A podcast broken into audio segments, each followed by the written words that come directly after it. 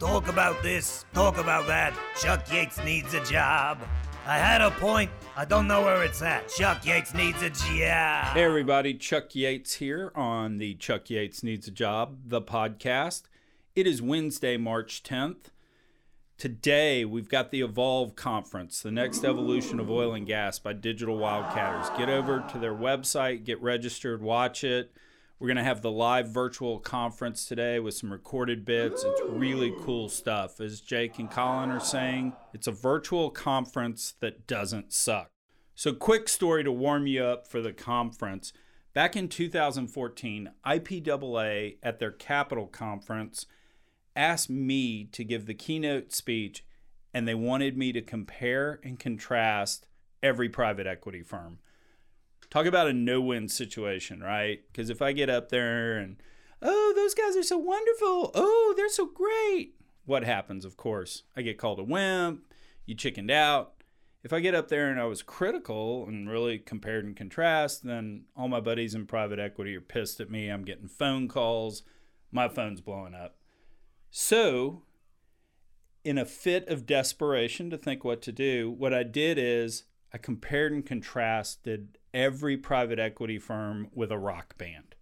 So let me just run through a few of these examples real quick. Who's natural gas partners? They're the Beatles, of course, right? That's right. Yes, there's George Parasol, Ringo Stone, and Paul McCharmley. I mean, the Beatles started pop music. The Beatles are the grandfathers of it all. Natural gas partners, right? And about that time, NGP sold 50% of themselves to Barclays, the large British bank. People were asking why they did it. Some people said they did it just because they got a big payday. Natural gas partners said they did it to increase their global brand. I say they did it just so they could talk in a British accent and not sound any more pompous than they already are. Then we've got the New York firms. We all know who those guys are. Well, of course, they're Coldplay, right? I mean, come on, you went to the show, but did you really enjoy it? I don't, I don't think I've ever said that in my life. Then we got to Lime Rock. And what you need to know for this setup is Lime Rock's worst deal they've ever done was called Ice Maiden. They were trying to take an old Russian tanker, turn it into an offshore drilling rig in the North Sea or something. I'll get these details wrong. But literally every private equity nightmare happened management, fraud, cost overruns. It was a horrible deal. And anyway, they lost a ton of money. So I put Lime Rock up there. And I'm like, Lime Rock, who's Lime Rock? I mean, who is John Farber, right?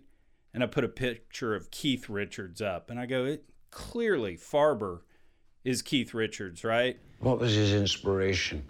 What where was, well, who was he listening to? Because if this cat turns you on so much, he must have listened to a cat that turned him on. And then so you find out who that is. You find the cat who Before turned that- the man who turned the man on. you He's know. got the stubble.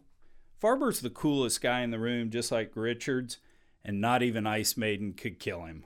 Now, in all fairness to Mr. Farber, the fund Ice Maiden was in was a 4X fund, one of the best funds in private equity history. So, tribute to you, Mr. Farber. He who laughs last laughs loudest.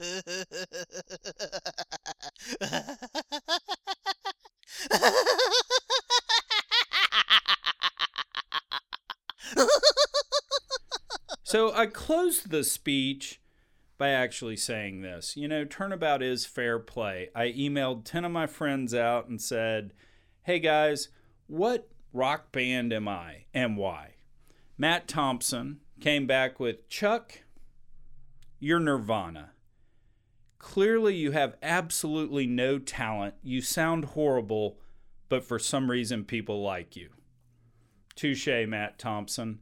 And that was my speech to the IPAA Capital Conference. If you Google it, IPAA Capital Conference, Chuck Yates 2014, the slides actually pop up and they're pretty funny.